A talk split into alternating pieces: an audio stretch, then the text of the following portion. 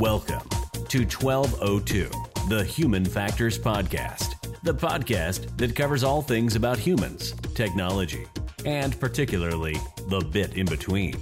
With your host, Barry Kirby. Welcome to this episode of 1202, the Human Factors Podcast. Everybody knows that um, I do have a, a, bit of a background in politics, and I do keep, but try and keep my my work life and my hobbies um, separate. But sometimes something comes up where you just can't do that. And this is pretty much one of these times because the Welsh Government have just published, or just pu- published in, in the last week or so, a, a digital strategy for Wales. And whilst there's been digital strategies before, we've seen from um, from the UK government and, and elsewhere, this is one of the first that I've seen that has been predominantly putting the user at the centre of what they do. And so I'm really chuffed today to be interviewing essentially the, the minister who's been championing this. And so I'd like to say a warm welcome to, to Lee Waters. Hi, Barry. Um, thank you, Lee, for taking the time out to do this. Obviously, we, as everyone know, we are coming up to the uh, the election period and things like that. So I know that you're um, very busy trying to um, garner them votes. So I really appreciate you taking the time out to to have this discussion. I'm just uh, about to go to leafleting as soon as we finish talking. um, the, uh, the the rain's holding off, so that's um, obviously the, the election side. You've uh, you have spent a fair bit of time now involved in the um, in in the Welsh government. Um, could you just sort of give us a brief overview about what your responsibilities have been and why it's sort of relevant to the digital side of things? Yeah, so I've been uh, in elected politics the last five years. I'm the Senedd member, as we call it, the member of the Welsh Parliament uh, for the Llanelli constituency, which, uh, as, some of your listeners will know, is of southwest Wales.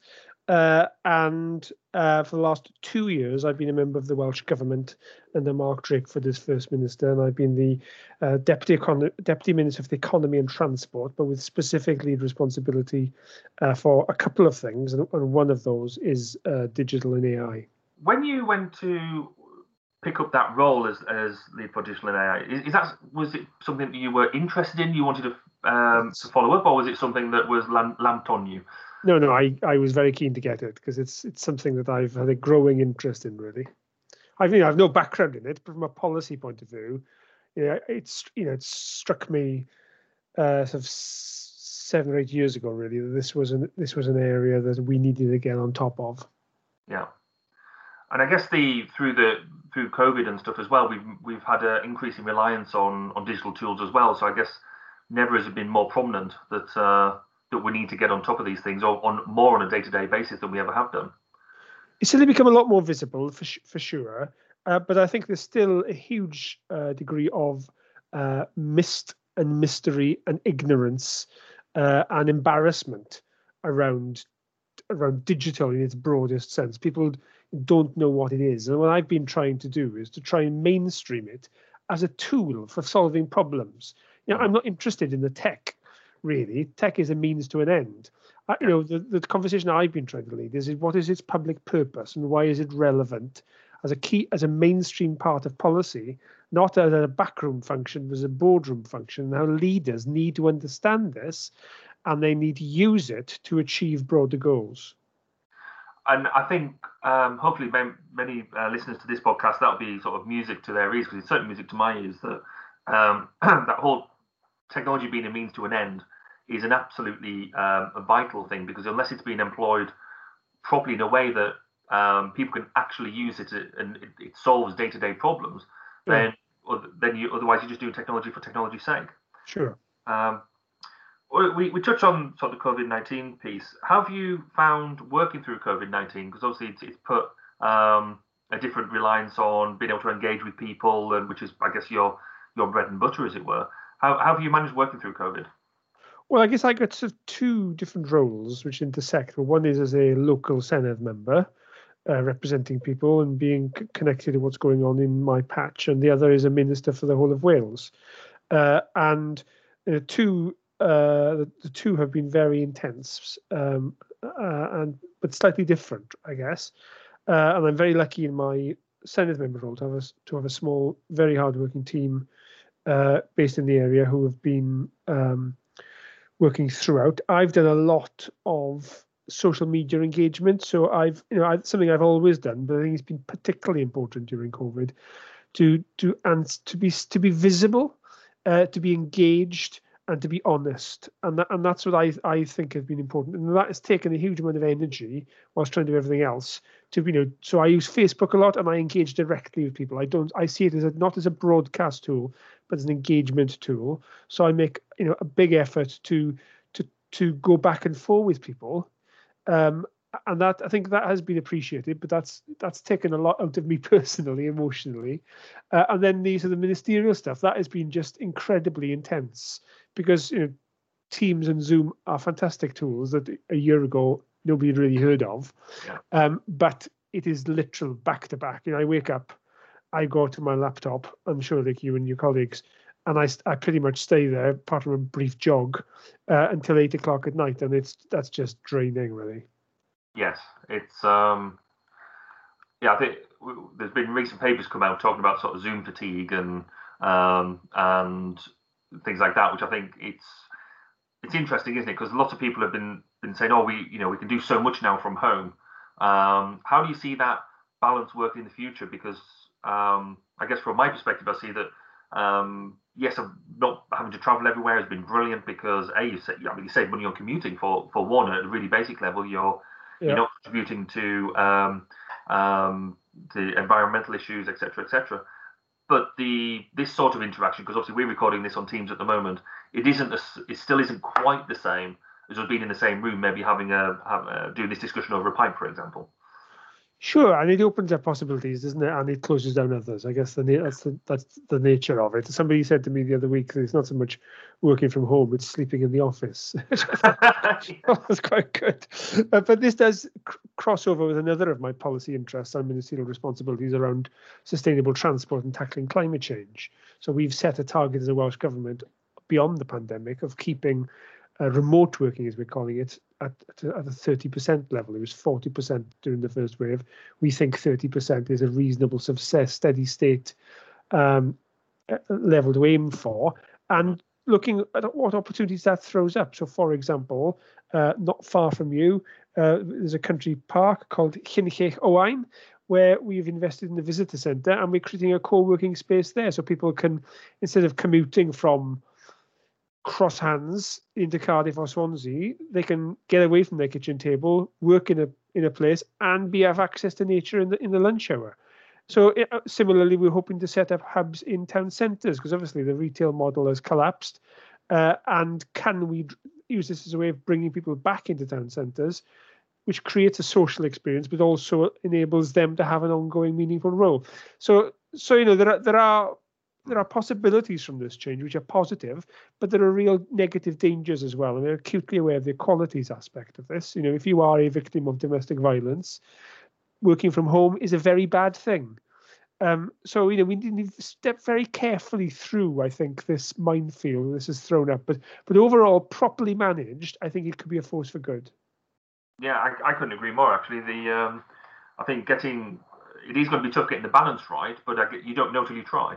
Mm-hmm. Um, and it will throw up issues. So again, from a human factors perspective, there's simple things like how do you work ergonomically from home? How do you make sure you've got, you know, in, in the office we all have to do um, display screen equipment assessments and make sure that everything's at the right height and you've got all the right things, which we don't do at home because I've even got colleagues who've been working off ironing boards and things like that, which is you could sort of see for a couple of months at the start of the pandemic, but now we're in a different phase where actually this is going to be the new normal or whatever it is going forward we need to support workers um, better in that respect and allow employers to um, support their workers, but without it being too intrusive. So I think we'll see how that evolves. It took me ten months to figure out I needed to get my office chair delivered to my house, and uh, because I was just sitting in a normal crappy kitchen chair, and it was you know yeah. taking its toll, and, and that that has made such a difference.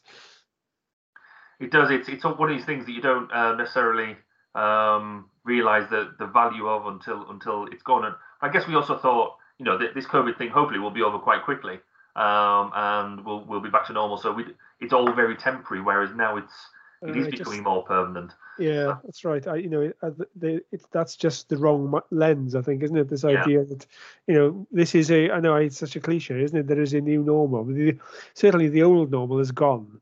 Yeah. Uh, and it's that you know we're in that interregnum. You know, the the old the old is dead, but the the new is not quite yet born, and we're you know, and that's exciting because we can shape it. But it's it's definitely a different paradigm. You are listening to 1202, the Human Factors Podcast. We wanted to take the opportunity to say thank you for your support. You can help further by rating us through your podcast provider, sharing us through social media, and telling your friends and colleagues. Let's work together in raising awareness of the value in putting users at the center of what we do. Also, through this, you've had a very um, another interesting challenge here is you've got to you've been part of a team um, that's had to make some very serious decisions um, about you know how the, the Welsh government and Wales is going to tackle various elements of COVID. How have you been able to work as a team and make them decisions yet be all remote from each other? Have you found it, it's created a different dynamic? Have you found different issues or? Well, we've certainly met together as a group far more than we did before, as a group of ministers. There's a, there's a dozen Welsh ministers led by Mark Drakeford, the First Minister.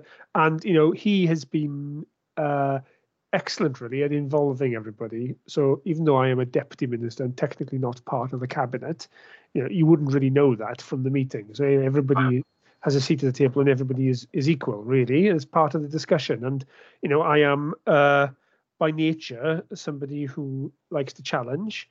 Uh, and you know, I've you know I've had I've had my head really. You know, I've been allowed to to push and to ask the awkward questions and to to be difficult really, and that's been uh, that's been a good process. I think. You know, we are. I think we have been a science-led government. So we're not. You know, we meet every day as a cabinet, um, and you know we don't do it from a blank sheet of paper. We have in front of us a set of recommendations from the chief scientific officer, the chief medical officer, and our and our scientific advisory cell, uh, who you know have have proven to offer wise counsel. So in a sense, we're given a series of propositions, and then we test those propositions. Um, so it's been a it's been a extraordinary period, clearly. And the other thing I've had specific responsibility around is making sure that our PPE supplies are mm-hmm. secure and steady. So, in, you know, in the middle of all that last summer, we were meeting, I was meeting daily with a cross sectional team from central and local government just to keep on top of that. And that was a, that was a very intense experience. Again, daily Teams meetings, uh, just scrutinizing where the weak points were, and that's created. I've just had my last meeting with them this week, and it was quite. I was quite emotional. I actually cried saying goodbye to them because it had been a real, you know, in in through the furnace, you you form a real bond with a group of people with a you know with a sense of common purpose. Um, so in terms of the broader COVID stuff, you know, we take it seriously. You know, these are huge decisions, and because, as I said earlier, I engage a lot with people in my local area through social media. I, you know, I'm getting a real, real time live feedback from people uh, of their concerns, their reactions, their confusions, um, their struggles, and that you know that in a sense has given me a sort of open feedback loop between that day-to-day interaction with people it's affecting and being in the room that makes the decisions. Uh, uh, so that's been, you know, that's been fascinating, really, but exhausting and emotionally draining, and and and also, you know, I think very humbling because I think you have to enter it with a view of I don't know what the right answer is. Yeah. Uh, uh, and none of us will know. Only in hindsight will will we have will we say that we've made the right decision. So you know, hubris has no place in this room uh, you know, we need to be open to the fact that we're doing this wrong and be willing to change our minds uh, and accept the limits of our knowledge and be and be willing to challenge each other. I think that's really important. That's really it's really fascinating to get into, I guess, the background because obviously we see the um, the decision, you know, the outcome of the decisions, the outcome of that process um, on TV and stuff like that. But it's really fascinating to hear about it from inside the room, as it were. Well, there was a really good just fly on the wall documentary done by S4C, which is available on the on the iPlayer. It's in Welsh, but with full subtitles, which followed Mark Drakeford around for six months. And it captured. I hadn't realised they were filming this, but it captured all the the cabinet meetings, and you know you can hear us having these having these arguments. It's it's well worth a watch on. Uh, uh, on iPlayer. It's called. Uh, if you type in Mark Drakeford into iPlayer, I'm sure it'll come up. And um, I'll find that and put a link to that in the um, in the podcast pod, podcast description. Um, so to go to I say the, the the main chunk of, um, of what I wanted to talk about, which is which is this digital strategy that you've um, mm. that you've led um, or sponsored. Um, what is the digital strategy, and why is it important? What what what's it, what what were you trying to achieve? Well, a number of things really. Uh, you know, back to what I was saying earlier. I think you know the profile and knowledge of digital needs to be raised, uh, and uh, as ever in any, in any uh, organization or society, there is there is existing excellent practice, but there are also large pools of mediocrity which just are untouched by the good practice. Yeah. Uh, and if and I think the, in the without the plan, without the strategy, you're going to allow that unevenness uh, to get worse, really. So mm-hmm. I was, you know, I, I've, as I say, I've come to this uh, over a long period, but I've, but I've increasingly since becoming elected seen this from a couple of different angles. So when I got the chance in government to grab hold of this, I, I was determined that we were not going to just keep buggering along. We needed to try and attack this as a whole system. Okay, that's um, I mean, that's really good. And as I said from the um, the introduction, I mean, one of the things I was really interested in was the fact that um, you've got a major emphasis, even even in the foreword that you've written for it, in in putting the user first. Yeah. Um, I mean, that's something that's quite close to my heart um, as a as a human factors practitioner. Um, why do you think we? I guess why do you think we haven't done this before? and I talk about governments as a whole, because even even when you look at um, UK government, all the way down to like sort of local government, um, I mean, I, I, get exasperated at seeing you know local government websites that um, that all look very pretty, but when you just want to find out, you know, what the user journey is that you want to do, like I want to find out when what what bin's being collected this week, sure. you can never find it. So, what give you that emphasis, that drive to to really look at the user? Well, two two things really. One was sort of uh, policy based, and one was human based. So before I became elected, I ran a small uh, Welsh think tank called the Institute for Welsh Affairs, and we did a project with Tenovus, the Cancer Charity, a crowdsourcing policy project. And I was really keen to try and use crowdsourcing for policy development, um, uh, and we did it. Uh, called, it was called Let's Talk Cancer, uh, and it was fascinating. So I did it with a with a with a sort of a bunch of people, sort of cancer experts and health experts, uh, and digital people. And we th- what we thought it was going to throw up didn't end up throwing up at all. So right. we thought we thought that what the crowd would tell us was uh, we want better access to new drugs. We want shorter waiting lists. That's what we were anticipating. And actually, what came back was uh, about user experience saying they didn't call it that, but that's what it was. Yeah, yeah. It yeah. was, you know, we want text messages if our appointments change. We want access to patient notes. Uh, we want, uh, you know, real-time information. So it was about that patient journey rather than about clinical outcomes.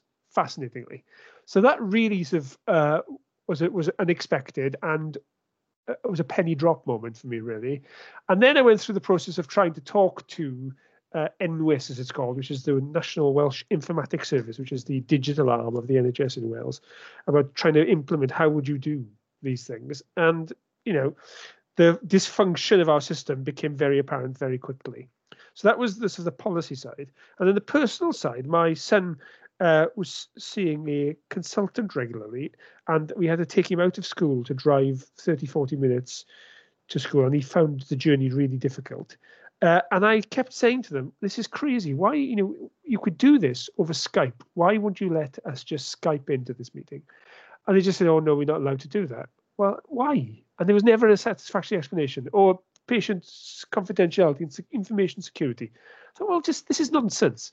Uh, so, so those two things were, in my head as I as I became a, an assembly member, and then I joined the Public Accounts Committee, and kept hitting up against this informatics problem. And it, so one, the first inquiry we did was with the cost, quality of hospital food, And the system's response was, well, we need to digitize the nurse recordings system, and that's taking seven years to do. Every project involving NHS Digital was taking seven years to do, uh, and so we launched an inquiry into into NWIS that I was kind of the lead sort of, uh, investigator on, I guess I suppose you would you would call it, uh, and you know very uh, systematically came across a whole range of problems, and the report we did has been quite influential in changing that. And off the back of that, I was asked by a couple of ministers, because I was making a pain in the arse of myself, uh, to, to lead an expert group to come up with some recommendations. And that that we produced a report called System Reboot, which is available on the Welsh Government website. Some really good people, and we you know collaboratively put together this report, which has become the bones for the for the digital strategy. And so so user need and user experience and user design were at the core of that iterative learning process, really. Yeah, no, and, and that is absolute um, music to my ears, and and, and again in, in our community, that's because um, we that you know that that's the day job, and just having that sort of drive and um, emphasis at, at, this at the ministerial level, at the government level, has got to do nothing but good. Um, because you're you're, set, you're setting the example, you're setting the lead. So it's, culture, um, it's culture change, isn't it? That's what it's about. Absolutely. And and, and what I found fascinating about this is that I remember when I was on the committee, we had a chief executive of a health board in. Uh, and what's you know this was a really good chief executive of a well-performing health board, and I th- what struck me was if I'd asked her about procurement, or I'd asked her about orthopedics uh, processes, she'd have ex- been expected. I would have expected herself to be able to answer that question. I asked her whether or not they were going to be going to cloud and where that information was stored, and she kind of I would say embarrassedly giggled. She did, she, but she wasn't even embarrassed to say, "Oh, I don't understand digital." And I thought, well, that's just extraordinary and intolerable, frankly, yeah. because the problem with that is people see digital as a set of technical functions. It's about IT, uh, and leaders need to see digital as an enabling tool for approaching old problems in new ways. And that's what I find exciting about digital. I'm interested in the citizen. I'm interested in public services being excellent because I believe in public services. And public services competing in an era of Amazon, Netflix, Facebook, Google, where you have digitized end to end, customer focused processes. And then, as you say, you go to your council website and try and find where the bins are. That disconnected experience will profoundly undermine public services if, if we are not careful. You know, I remember coming across Babylon Health app for the first time, where I could, if I had the resources, uh, see a doctor within 20 minutes on on on my phone, have a recorded uh, note of it, nominate the, the the chemist to have my prescription immediately delivered, and I contrasted that with my experience to see my GP, where I'd have to stay on the phone for 40 minutes in the hope that I'd be able to get through, and then be given an appointment in two weeks' time. You know, this is this is my drive really here, Barry, is that will completely undermine public services because people will flock to the private sector option unless we make the experience of using public services as customer focused as the experience of using Amazon. This podcast is supported by K Sharp, the human science research and human factors consultancy. If you want to know how innovating in the relationship between humans and technology can add value to your business, product, or research, then visit www.ksharp.co.uk. The COVID experience, I think, has been really interesting because you know the drive to they're going to see the doctor has now been well, you can actually now have the the remote um, the remote experience, send some photos in of the problem, and then make oh, an assess. Exactly. And what uh, before would have taken that process of getting every GP in Wales onto Attend Anywhere software previously under the system I described would have taken seven years. Yeah. And, and it was done in three weeks.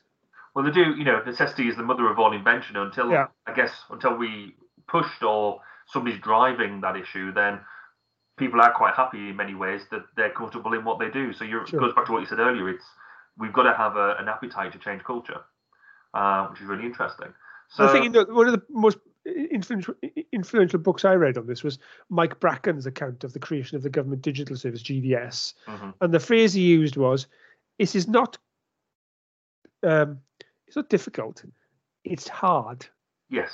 And I think that's that that is the key thing to impress on public leaders. This is hard, but it's doable. Mm. But it's hmm. only doable if you make an effort to do it. And that's back to your question of why have a strategy, why have a plan. That's why, because we have to force people to confront this. We can't just leave it to organically develop. Yeah, no, absolutely right. So we, we need to be um, we need to lead it lead it from the front uh, yeah. and make it work. Um, obviously, they're, they're quite specific around the around the strategy, but you've been involved, or you've certainly seen. Um, I've been aware of you seeing sort of different technologies from like agriculture and things like that. What's what sort of smart technologies have you seen that have sort of inspired you, um, and what can Wales make more of? Well, I'm not that interested in the technology side of it uh, because I think technology will will figure it out, and you right. know that's what that's what technologists are for. You know, I've, I've, I've got a, you know, a passing a passing interest in it. I've been particularly interested in the potential that LoRaWAN has. Mm-hmm. Uh, as a kind of mundane technology, really. You know, it's, it's, it's quite simple, isn't it? And pretty low tech, LoRaWAN. But yeah. I, I, am more interested in the in the application of it. And I, I read a, one of the sort of key books for me was of I don't know seven years ago when it when it came out was uh, Alec uh, Ross, who was Hillary Clinton's uh, technology uh, advisor, uh, brought a book out, which I thought was reading that was was a penny drop moment for me. And his application to agriculture, you know, the agri-tech, precision agriculture stuff, I just think that has got just got so much potential, both for the world, yeah. but also for an economy like ours in Wales and our farming system uh, which is hasn't changed in you know 100 years. Uh, and just getting you know particularly against the the, the the existential threat of things like brexit which are upending business models finding a way of uh, making a different business model viable and productive is vital. Uh, and and simple technologies uh, have a have a have a role here. But but but but but more important i think it's the whole system pipeline. So i'm interested in how can we apply technology to farm gates? How can we apply drones? How can we apply soil sensors? Uh, that's great, and that can help the farmer on the farm be more productive. But the really exciting bit, I think, is then the data, what we do with that data, how we harvest it, how we analyze it, and how can we do that? How can we create economic uh, potential and prosperity in a deprived communities like Wales through that? So why can't we in the local college in Llanelli be be teaching the data analytics and the and, and, the software development to go along with that farm gate technology? And then why can't we in factories in Llanelli be building the robots and the machines necessary to to do the full circle? And I think that's you know that for me is is what I find exciting, rather than the particular nuts and bolts of the bits of tech. No, that and that shows a real um, end-to-end approach. Um, like I said, the the whole idea of if we can understand what the requirement is and fulfill the requirement all within the same basically local area, then yeah. that, that creates a real economy around it as well as um, as well as fulfilling the needs. And, so, and the other thing I find really quite exciting about digital is the multidisciplinary team approach. You know, I, when I when I first came across the concept of a digital squad, uh, in Centrica in, in, in, Cardiff, and then I read more about in, in this fund that this, Spotify was developing its problems and so on. The idea you'd get of six or seven or eight, I think it was, multidisciplinary uh, functions together in one team and tackle a problem together. I, found, you know, that I think is brilliant. So in, in a sense, engineers will sort out the technology, but the engineers need to be tied to user need uh, and they need to be tied, you know, t- tied to the concept of iteration and problem solving and understanding the policy dimension of it too, and bringing those things together in a team. That's what I find exciting about uh, digital because it's again, this is a way of tackling an old problem in a new way. Because you know, user research is not a new thing. Uh, but public services, it's failed because public services don't use it. We do not, you know, I found in, in, in health very interesting the systems concept of the user is the clinician, not the patient. Yeah. So so how do we change that? We failed to change that in the conventional way. Well, digital gives us a chance to try again. Uh, so that's you know. It's it's that silo busting, uh, team working, multidisciplinary with the user at the absolute center. That's what I find genuinely exciting about the agenda. So you mentioned there about um, obviously delivering user need and stuff when you've developed your, your policies and the, the, thinking that you're doing around the strategy, um, how have you got how have you managed to gather the views of residents in helping do this? In the strategy. So uh, well we did uh, so the way government works is there are strategy factories and they, they're better at strategies than they are in actually delivering because that's not where the skills and capacity lies at the in the center of government. Um, so we did I, I, was as i said the process i described so I, I this was based heavily on a, on a report i'd done with a bunch of, sort of experts in the system reboot report and i gathered them back together when i became a minister to say right what should we do next? Uh, so that was the st- that was the sort of the start of it really, and then so it was it was sort of expert led, I would say. Mm-hmm. But then what I was very keen on was to say, right, we've got a draft here. Normally, what would happen in government, we'd then just publish it. Yeah. Uh, but I said, well, let's let's publish it in draft, chapter by chapter, and crowdsource it, just as we had done with that cancer report uh, ten years ago.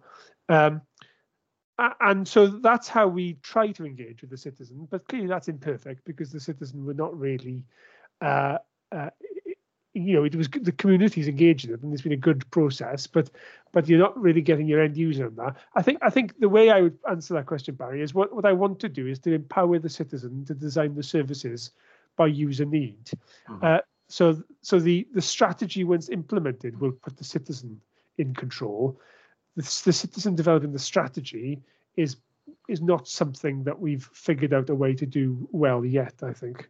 And also, you know, bear in mind, we were doing this in the middle of the COVID crisis. yes. So you had, you know, everybody who wanted to be involved were also working 12 hour days doing doing other stuff as well. So it's, you know, it's so it has you know liberated so back to the attend anywhere software example. It's definitely opened minds of the possibility of digital and that's been very helpful because i was able to take this through at a time when suddenly other ministers minds were opened up to that digital was a mainstream thing not a niche nerdy pointy headed thing.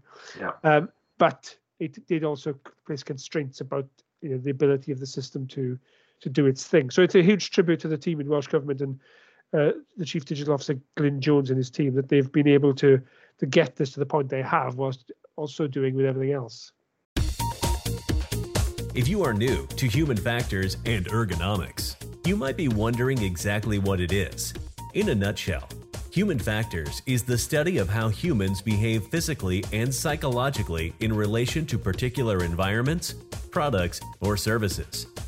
As you will no doubt realize, that means human factors practitioners can add value to almost any project because they all involve people. The trick is getting that value as early in the project as you can because it ends up being much cheaper than fixing the issues later on.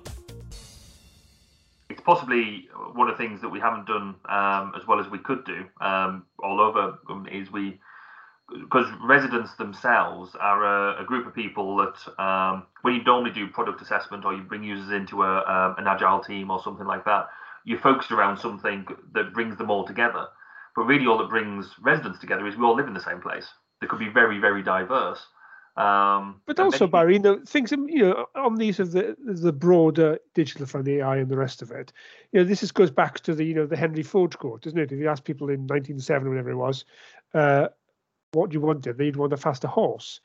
Uh, you know, things are so changing. People don't know what they don't know. Yeah. Uh, uh and uh, so I'm not sure getting residents involved in designing uh, the the answer is is best. I think getting residents involved to define the problem absolutely mm-hmm. and involving them through an iterative process to make sure the answer works for them that's absolutely right. But uh, but I think you know I think it's got to be as a parallel part of a process rather than an outcome in itself.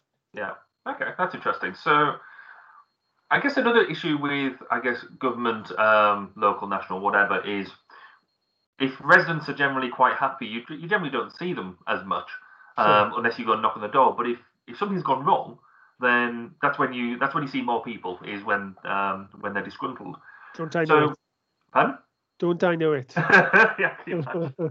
um, but with this type, with this sort of user-led approach, we traditionally would, you know, you go out and find out what, what the users want, then you go back to them and say, does this fulfill what it is that what it is that you wanted? Does this fulfill the need? How are we going to do that at um, at a national level? How do how do we go back and make sure that the digital strategy, the digital tools and techniques that are coming out actually fulfill what it is that we want them to do? Well, because the digital strategy isn't an end in itself; it's about you know ripples of change through the system at a, at a service end. So one so one of the things we've done, for example, I've done is to create something called the Digital Centre for Public Services, uh, which is initially going to be based in Ebbw Vale, but hasn't actually been in Ebbw because we've all been working from home. Uh, but uh, a woman called Sally Meecham, who was involved with me in the expert panel, who's done a lot of digital leadership roles through uh, through government, including in GDS and DVLA and, and so on, is now the interim chief executive chair of that. And that's about creating the doing capacity to help public services to transform. And that has three um, I, I, am answering your question honestly, but in the roundabout way. But, but that does a couple of things. One of that is about system leadership, uh, so which is really important. Creating a place where uh, you know the chief we need chief digital officers in organisations. They're starting to organically come. So we've got one now in for local government in Wales. We've got one in Welsh government. We're about to have one for the NHS in Wales. Cardiff Council has one uh, but but it's very uneven. So creating a place where the chief digital officers can come together and form an ecosystem. That's one function of it. The second then is around a standard setting, and that's that's re- really important uh, with the with the chief digital officers. So we we this is the system I described when I reached uh, when I started on this in the committee, looking at the way the NHS was performing, is that this is why it took seven years to do anything, was we we became hung up on this idea of a once for Wales solution. Uh, so we should, if we're going to do it, we should do it once, and we should do it once for the whole of Wales. Uh, and that's a good idea, but the way that got translated into practice is that we moved at the pace of the slowest. Right. And because technology is moving so fast, by the time we got to the place where everybody was ready to go, the technology had changed. So we ended up huge investments in, you know, uh, vendor-dominated platforms that the, the system had moved on by the time we got to the point of implementing anything. So we're trying to sort of redefine Once for Wales into not about uh, that, but about st- about service standards. So how you achieve those service standards, you can innovate, you can be different. Yeah. Um, but let's agree on what a service standard looks like, and let's do that once for Wales. So I think the centre's got a really important role in getting consensus on what those service standards uh, should be. It also has a really important role in hosting digital squads. So we've got two or three digital squads now working on different problems, with but out in the field in local authorities. There's one with the three local authorities, Blaenau Gwent, and Neath Port Talbot, on adult social care. Mm-hmm. Uh, where they're working with users, working with with people in the system at finding a way of uh, doing user user research, all the things you'd expect of changing the way people access adult social care to free up staff from, from not chasing call center inquiries into actually helping people and getting algorithms to do the boring stuff. Yeah. Now that so that's that you know having somewhere that can be done is really important. And then the fourth thing it does is about best practice sharing and a knowledge hub. So I think that you know to your question of the of the role of the citizen and the customer and how you involve them, getting those changes in the system so the system itself is able to have those conversations with the system at the right lowest local level is important. I don't think it's something the Welsh Government at the centre should be seeking to do itself. It should be changing the system so that the system does that itself at every point of interaction with the user. That's really, really interesting. And taking that basically that agile approach and put it to the lowest common, common denominator, which is um, yeah, that could be really transformational. Um, so you've set um, an outline, you've set the vision, you've set the the strategy. Um, what what do you what do you want to see happen as the next steps? What um, everything goes brilliantly. What what make you happy? Uh, well, it depends on the result of the election, really. uh, but we have published alongside, crucially, the strategy a delivery plan. Uh, so, but so this now becomes about implementation. It becomes system leadership, uh, and this is this is where it becomes hard because it's about breaking down silos and it's about sustaining momentum. And I guess what I've been trying to do is, to set off dynamics within organizations that generate their own momentum and not to reliant on a minister at the center pushing it. You know, the experience of, of GDS under the Conservative coalition government with Francis Maude as a minister was that it did take a powerful minister to get permission for the Sherpas, as Mike Bracken called them to, to, to see the system change through. So I know there is more to be done at a, at a central ministerial level, absolutely, to create the space to allow this to happen and to and to push through the change. That definitely needs to happen. Whether I'm in the position to do that is in the hands of the good people of Llanelli. So, but but I hopefully through the creation of the digital centre, the creation of the strategy, uh, and an ex- exciting people creating a buzz around it, which is definitely something the digital centre has done, and so far the strategy is doing. That I think is the best way. But this is, you know, as my old boss Ron Davies once said about devolution, you know, this is a process, not an event. Uh, and uh, it, it is something that needs to be driven through. That's why I think leadership. So one of the things the digital centre is doing is leadership training on digital and on user user needs. So chief executives and senior leaders, it's only a short of a couple of hours course, but explaining to them what user design is, because yeah. um, that is that is really important. And back to that quote earlier of Professor Kevin Morgan, which is about procurement but applies to this. Digital belongs in the boardroom, not in the back room. And we've got to get leaders in all organizations to take their responsibility to understand, even though they personally may not be able to operate a spreadsheet or get this stuff. This needs to be one of the key tools their organization uses and gets good at to drive innovation and change and continuous improvement. I've got to say, it's absolutely fantastic to hear somebody at a um, at a senior government level talking so passionately about um, the inclu- user inclusion, human-centered design, um, and and then tools and techniques. Um, hopefully, I think this will set not only a precedent for um, for Wales in itself, and you'll have laid a, a really strong foundation um, for that moving forward. But it should be a really good example about what what other governments can do to to drive that sort of stuff forward. Um, I hope that um, um, obviously very selfishly, I, I hope that you uh, you're successful in Maine, then you can carry on this uh, this carry on this journey. Um, but I think you should be very um, very proud of the um, what you've achieved here because I think it's phenomenal. well, it's, it's a start. You know, it's a, it's an important start, but we've got to keep we've got to keep it going now. But it has to be owned. You know, it's if it relies on someone like me at the centre being making a pain in the arse themselves, then it's not going to work. This has to be owned by everybody, uh, and and I think the way to do that is by is by painting a picture of what success looks like. Mm-hmm. And, and, and everybody will come to this from their own point of view. And there's some people will do because they like the widgets. You know, for me, my burning passion on this is remembering the distress to my son who couldn't get the system to meet his needs and, and understanding the importance that public services continue to play in society. And if they don't get this agenda, they will be uninvented Lee, thank you ever so much for giving up a, uh, an hour of your time, an hour off the doorstep. Um, I really, really appreciate it. All the best for the um, for, for the campaign and the uh, and the run up to the election, and hopefully we'll catch up again um, afterwards. Diolch yn fawr iawn. Thank you for listening to 1202, the Human Factors Podcast. Please do get in touch with your thoughts, questions, and comments. You can contact us at www.barrykirby.co.uk and on Twitter at BAZ underscore K. See you next time. And remember, it's more than just common sense.